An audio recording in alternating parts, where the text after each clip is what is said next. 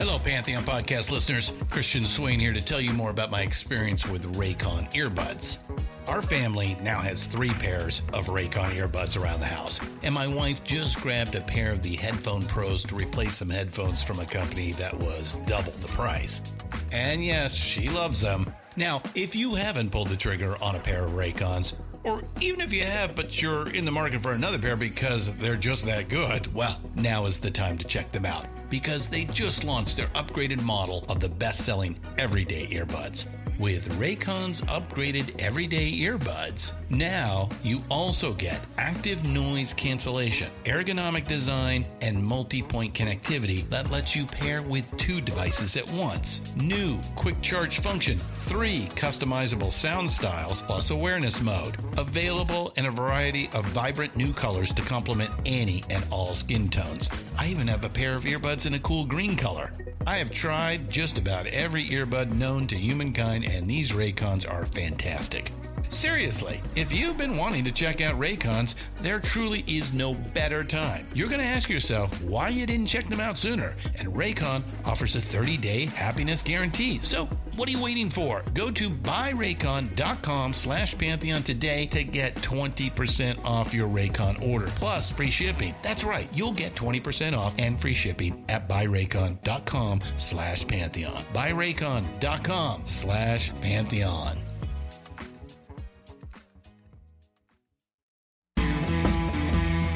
Hey, I'm Paul Stevenson, and this is episode 84 of Vintage Rock Pod, the ultimate classic rock podcast, with a new episode released every single day. You get an extended interview like this one every Monday, and in the last few weeks alone, we've had three Rock and Roll Hall of Famers on. Plus, you get short four or five minute daily episodes Tuesday through Sunday on a show that I call This Day Rocks. Loads of content for all you classic rock fans. Now, if this is your first time listening, then please find Vintage Rock Pod on your podcast app or player of choice and subscribe directly on there so you don't miss a single episode. As I said, one comes out every day, and you can only get all those episodes on the Vintage Rock Pod feed. So give it a like or a subscribe on there, please. Also, check out the YouTube channel too, Vintage Rock Pod, where you can see all the wonderful guests that I've interviewed over the years. Loads of little videos on there, which will keep you amused for hours. Honestly, just search for Vintage Rock Pod on YouTube.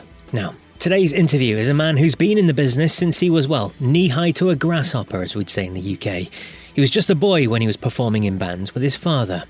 His journey has taken him through the session world and into a big British group from Manchester who scored a number three hit in 1979 and a couple of songs that hit the Billboard Hot 100 as well. He's worked on mega movies like Gladiator, created music for leading video games, and hosts his own interview show where he grills the stars as well. I'm talking about the wonderful Des Tong from Sad Cafe. Now, Sad Cafe featured the vocal talent of the wonderful Paul Young. And I have to do this thing now, it's kind of statutory where you say, no, not the Paul Young who sang Everywhere I Lay My Hat or Come Back and Stay. I'm talking about the Paul Young who went on to be lead singer of Mike and the Mechanics with Genesis star Mike Rutherford and the brilliant Paul Carrack alongside them. Now, this group are best known for their big hit Everyday Hurts, but they did have success in North America with the hits Run Home Girl and La Di Da, while their album Facades went top 10 in 1980.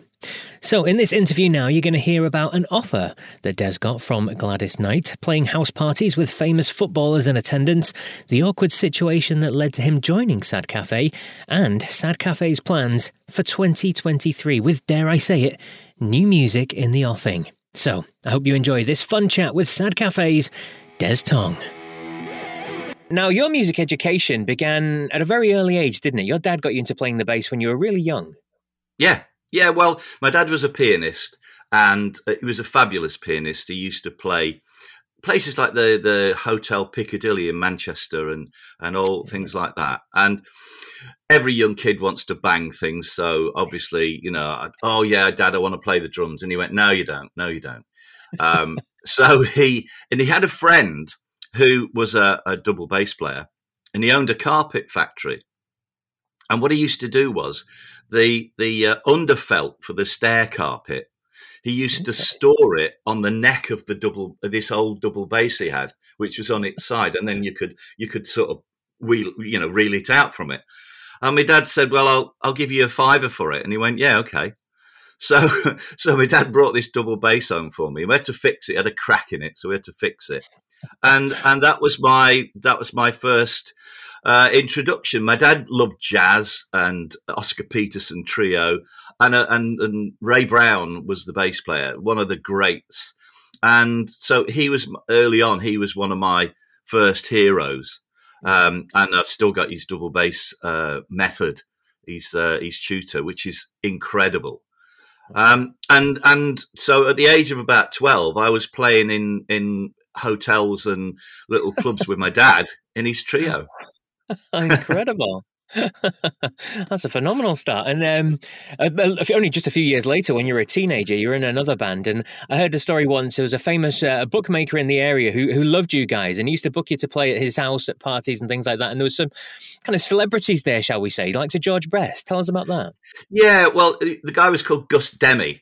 Uh, Demmy's bookmakers in Manchester were huge. You know, they were everywhere. Yeah. And the the band I was in, this Henderson Chambers, we used to play all sort of uh, all places. Uh, we did little clubs but we also did house parties which became very lucrative i have to say.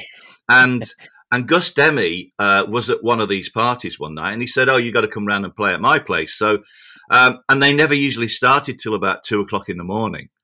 Uh, and we turned up and this place was absolutely jumping and you know and and yeah they were all there george best was there and various footballers and um, yeah, it was it was. Uh, oh, I think I was yeah about eighteen. Very uh, very That's cool. not bad. Yeah, definitely, yeah. absolutely.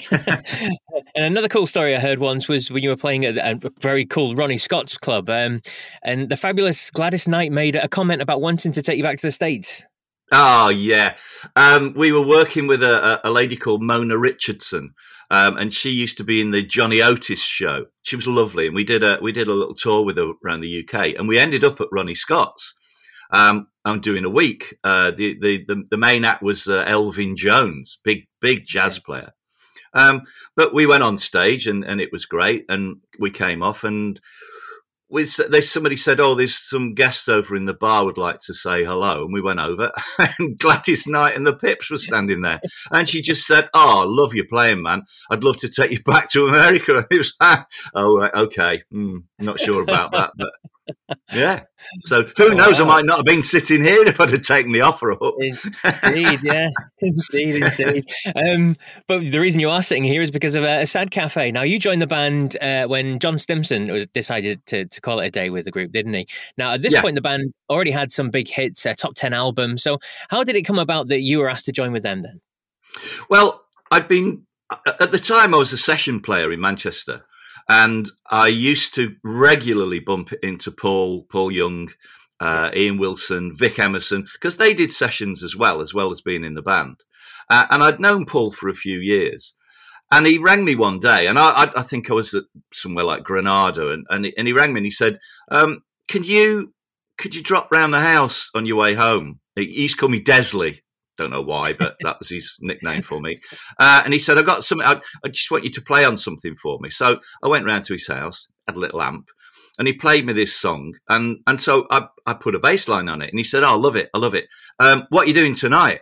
So I said, "Well, I was going home." And he said, "Right." Um, can you drum drop into Strawberry Studios and put the bass line down on it? So I said, yeah, okay. And I assumed it was one of his little projects because I'd done a few for him before. Um, so I turned up at Strawberry, uh, walked into the studio, and the band were all sitting there. So I thought, oh, hello, what's this about? And they just said, no, we just want you to play on the track for us. So I played on the track, and they all loved it. And they said, oh, um, what are you doing tomorrow night? Can you come back again? So I said, yeah, thinking nice session, you know, good bit of money here. Mm-hmm. Uh, and the next night I turned up, and John was sitting there, John Stimpson, and I said, I, it was like a little bit embarrassing. But oh, he said, no, no, no, no. He said, don't worry about it. He said, look, I'm stepping back from playing. I'm going to get into the management side of it. And, and Paul wants you in the band. Um, so do you fancy doing the rest of the album? And I said, yes, of course. uh, and, and so I did the rest of the album. And then at the end, he came up and, and he said, and I'm not going to be doing any live playing. So do you want to do the tour? Which was the Olé tour in 1981. So I said, yeah, fantastic. Obviously, you know, not really looking too far into the future because, it, mm-hmm. as far as I was concerned, this was just a well paid session. Um, but as it turned out, I mean, I'd I'd been in loads and loads of bands, played loads and loads of gigs, but the culture shock of walking on stage the first night, and I think it was a Guildhall in Preston, to this massive audience, and suddenly I was no longer a sideman. You know, all the gigs I'd done before, I was just a face in a band. I was a sideman. Suddenly, I'm Des Tong from Sad Cafe. and that was a bit of a head shock, I tell you, because, um, wow, I didn't quite realize what, what it was going to entail.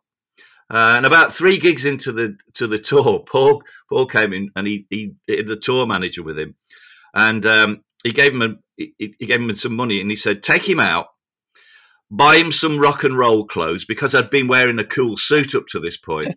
buy him some rock and roll clothes, and he turned around and he said and shave that beard off. oh, and so it. that was that was me in Sad Cafe, and that was like 1981, and I'm still here. Indeed, yeah, 40 plus years later. Um, so you, have mentioned the, the audiences and things like that on stage, but what was it like being part of a band that were obviously well known across the UK? The the huge hit, obviously, everyone knows Everyday Hurts, all that sort of stuff. Um, what was it like kind of being part of a group as big as that? It was amazing, absolutely amazing. The fans are incredible. Mm-hmm. They still are. I mean, we've we've just done um, we've just done three gigs uh, one was in um, Milton Keynes, a place called the Stables, which is a fabulous venue. It's owned by the Dankworth Johnny Dankworth Foundation.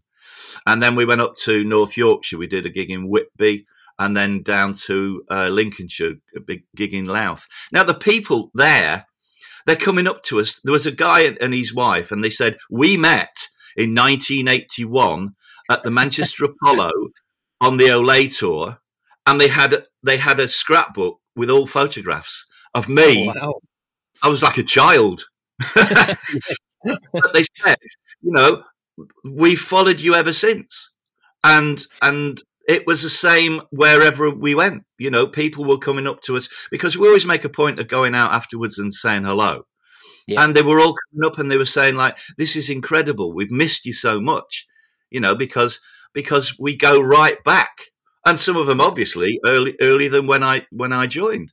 But they have that affinity. It's a, it's like a big family, you know. And and it's not like they own you, but they they're almost part of you. Yes. Yeah. You know, and and it, it it's lovely. It, it really is nice to meet these people again after you know after all these years. We played um we played last year. We played at a little gig in Barnoldswick, um, in which is actually Barlick to the locals. And I'd had a message on our on our um, Facebook page from this guy, and he said, uh, and this was a similar thing. We met um, on your 1981 tour. Could we could we get you to sign an album for us, and, and could we say hello? And I went, of course you can. You know, so they turned up, and they'd got all these various things for us to sign, and they sat at the front of the stage. It was only a tiny little venue, but they sat there and they sang every word to wow. every song. And and they, they knew the words better than we did. amazing. It's absolutely amazing. Absolutely. The fans are incredible. Absolutely, absolutely. Um, and in terms of that period, then, because you were with the band for about ten years uh, originally, weren't you? Before Paul left. Yeah. I mean, yeah. What, what, were your highlights from that time in the band then? Uh, Glastonbury. Uh, we played Glastonbury in, I think it was 82. Uh, there was only one stage, just the pyramid stage. And um, Van Morrison was on with us. Uh, and that was amazing. I can, I can, I, we went on last, and I can remember it was really cold. And they were putting, they were using dry ice, and my feet were freezing. That's about the, the main thing I can remember for that. Uh, we did Reading. Oh, I know. Yeah, um, we did Reading uh, that year as well. That was that was great. Um, a couple of very very uh, crazy trips uh, in Europe. Uh, we su- we supported Nils Lofgren in Germany, oh, yeah, which yeah. was uh, which was a great tour. Yeah, those um, there were they were exciting times. You know, we were we the, the band was on fire. Yeah. Um, we got the you know we got the tag of being one of the best live bands in the UK, and and we really we really worked. I mean, it yeah. was just it was a machine. It was this powerful machine that when we hit that stage for like a 90 minutes, it was just in your face. And it was brilliant. it was absolutely brilliant.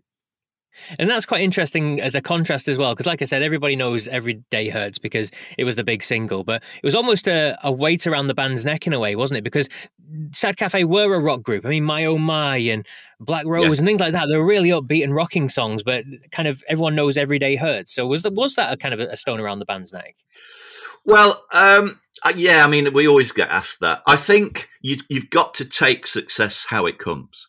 So if if it was every day hurts, you got to take that. You can't turn around and say, "Ah, no, we don't want that," because because people love that song. That song came at a time when punk was really big, yes, and it was needed because you got all those young girls at university in their little in their little dorms. You got all these young couples meeting, and they wanted an anthem uh, to to to latch onto and and every day hurts was was that anthem and still is. You know people still come up and, and and tell you where they were when they when they first heard it which is which is amazing. But you know the, the the like you say the band had a, a, a the other catalog was was great songs and that's what we're finding. People still love black rose and and uh, and my oh my and and la di da which is which is surprising that it was a, it was like a minor hit in America, and mm. we've introduced it back into the set, and people are really loving it. Oh, um, oh, good. You know, it's it's it's great. Fantastic. And I've got to ask you as well about Paul Young. I mean, I had uh, Paul Carrack on the show as well recently, and just nice to hear about him. So, what was it like working with Paul? What was he like in the studio? Obviously, he had a great voice, but just talk a bit about Paul. uh, how long have we got? Paul, Paul, Paul was was a great character. He was larger than life.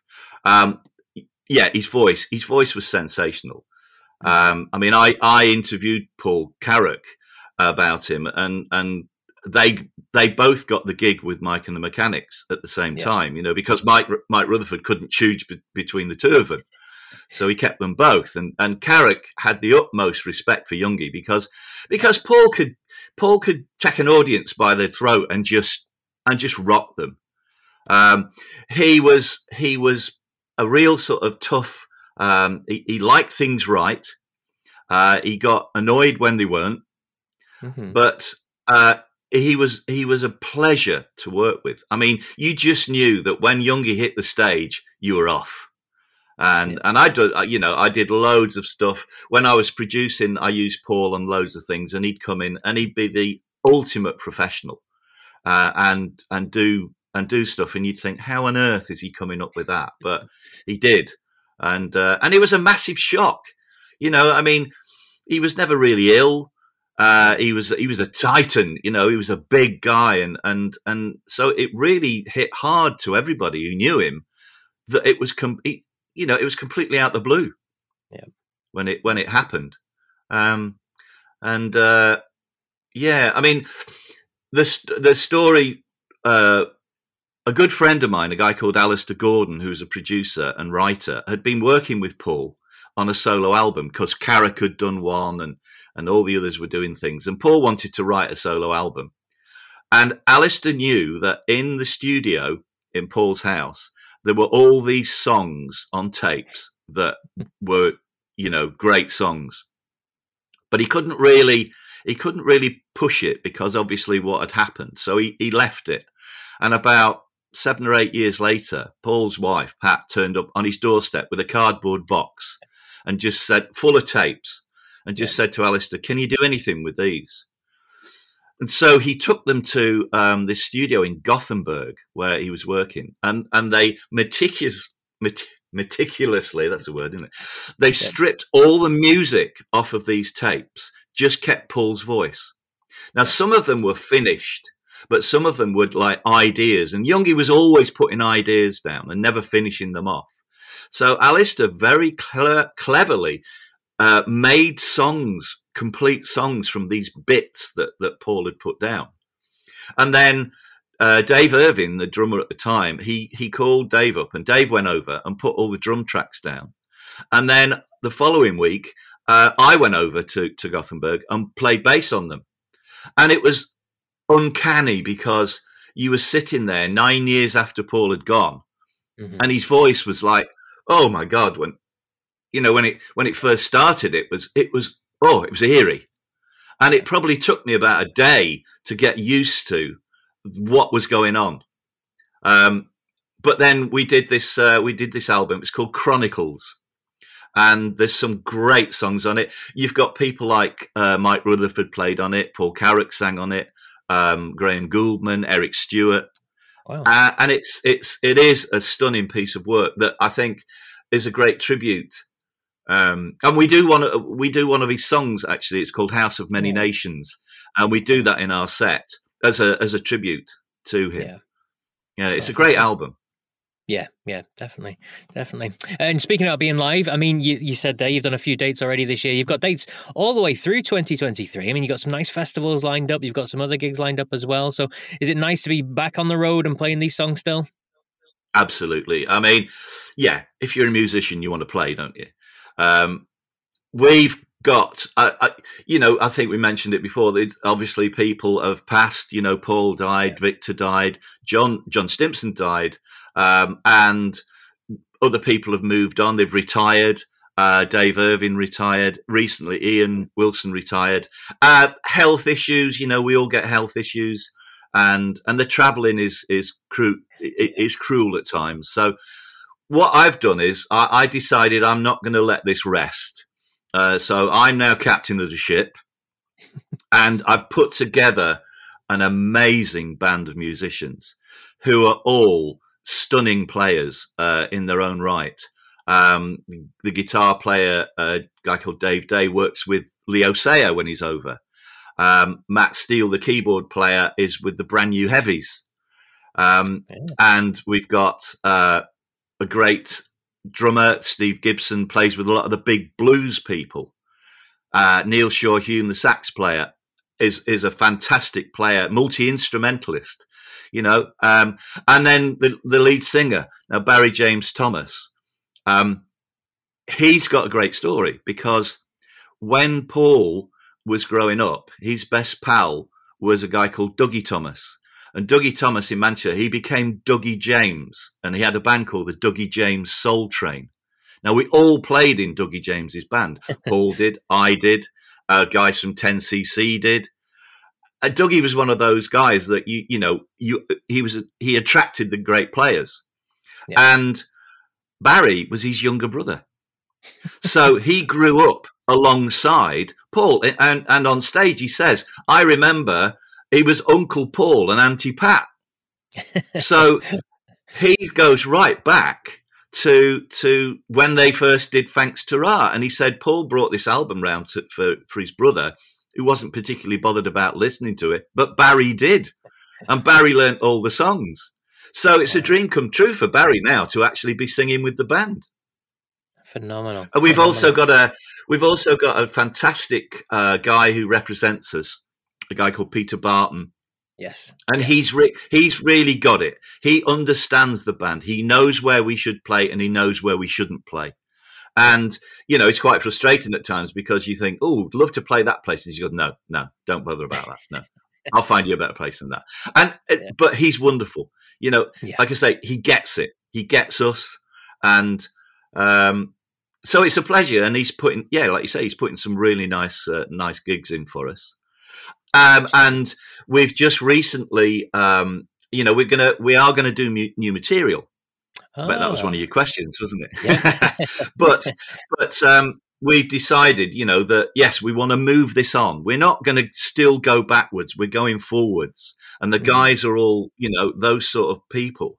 Um, and two conversations that I've had with um, with people that I know uh, and I can tell you this because I'm sure they won't they won't uh, they won't be upset. I mean, we haven't really finalised it, but I made a, I made a, a, a, sent a message to Graham Gouldman, who I've yeah. known for years.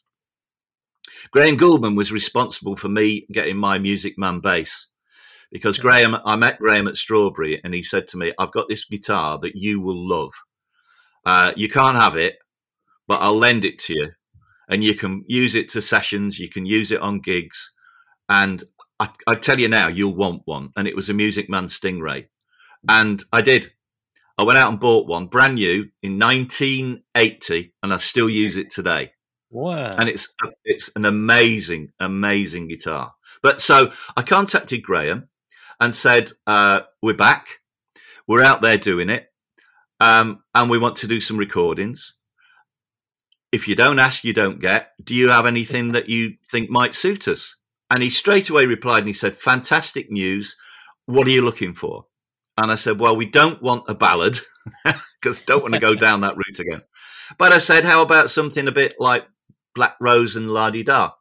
Ten minutes later, he sent me a song. Wow. So, so that is now we, we're starting working on that, and uh, another one of my interviewees, um, Russ Ballard, who's yes. a, a, a, lovely, lovely guy. It was a great interview I did with him. Um, I spoke to him, and he's sorting us a song out as well. So, you know, we we are looking, I think, at surprising quite a few people. Yeah. Uh, because, you know, as I say, we're not, yes, of course, we're looking backwards to do the back catalogue. We've got to. But we're not only doing that, we're now going forward.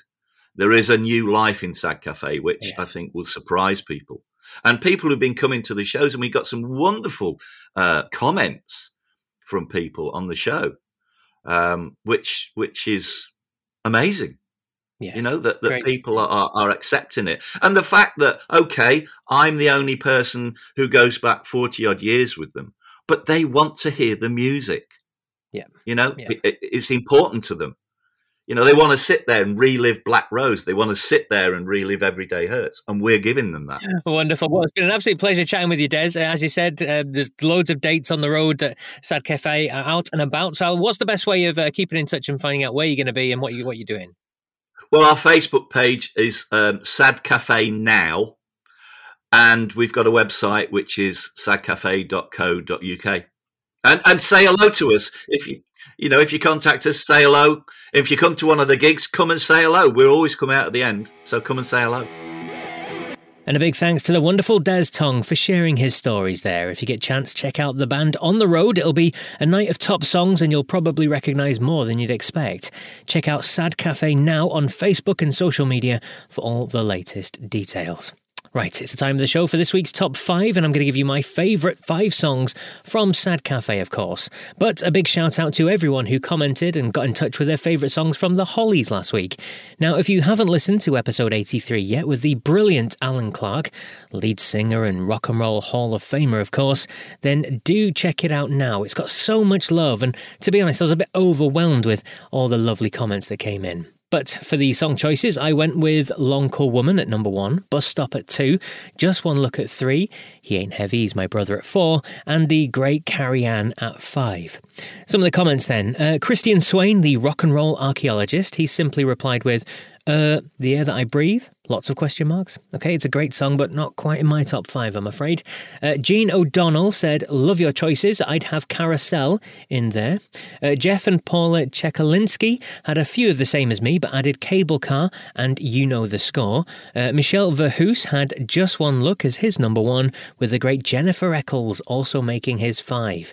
Uh, Dory Jennings had My Back Pages and Look Through Any Window topping her list of five.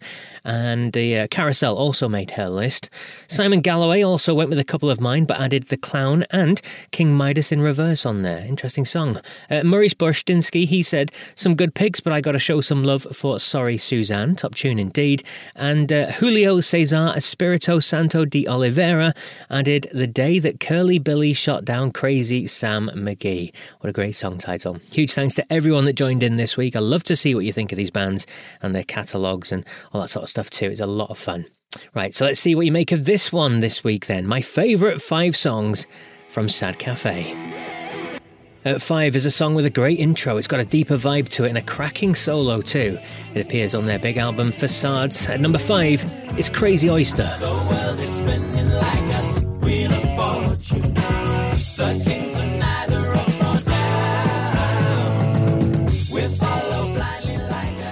And number four is their big hit. It's as sing along as sing along gets. And number four is Everyday Hurts.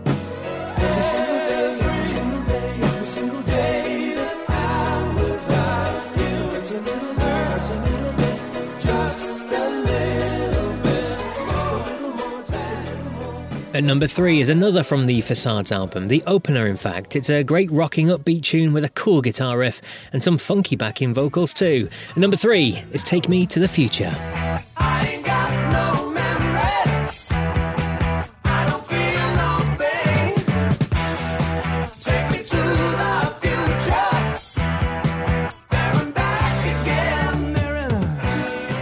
Number two is a fairly chilled song until the last few minutes when it gets heavy, and it's the reason it features so highly on my list. That last two minutes, fantastic.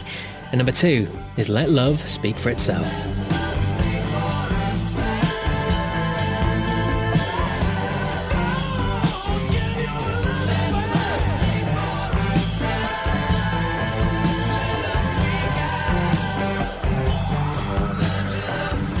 And at number one for me is one off their debut album, Fanx Ta-Ra. Big recognisable intro, big stompy chorus, much love. My favourite song from Sad Cafe is Black Rose.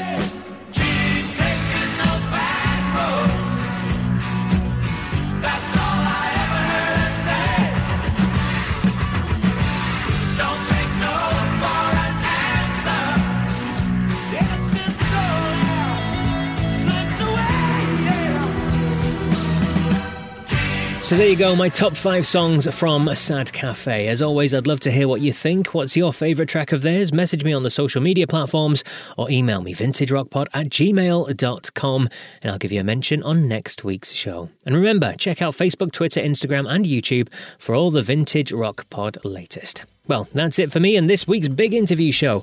Next week's is another cracker with a fantastic lead singer of a rock and roll band from America. Thanks again for listening to this one, though. Make sure you subscribe to Vintage Rock Pod on your podcast app so you get all the episodes that are released daily, remember. So I will be back tomorrow with another This Day Rocks. But until then, take care.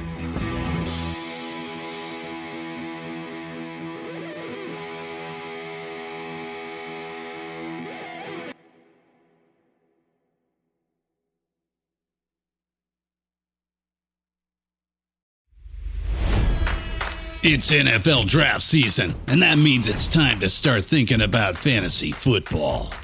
FantasyPoints.com features industry leading experts and prognosticators using proprietary hand charted data to help you score more fantasy points. FantasyPoints.com is the place to go for whatever kind of fantasy football you play. Whether you play fantasy football, daily fantasy sports, or do a little bit of everything, Fantasy Points has the meticulously researched content to guide you to victory. And why wait for the fall? Fantasy Points also covers the new spring football league, the UFL. Join the guru, John Hansen, Scott Barrett, Joe Dolan, and other massive names in the fantasy football universe with an exclusive offer. Use code Pantheon for 15% off any fantasy points package, including the all in package, with access to every article, tool, and data nugget that Fantasy Points has to offer. That's fantasypoints.com and code Pantheon for 15% off at Fantasy Points. Fantasypoints.com. Code Pantheon. Score more fantasy points.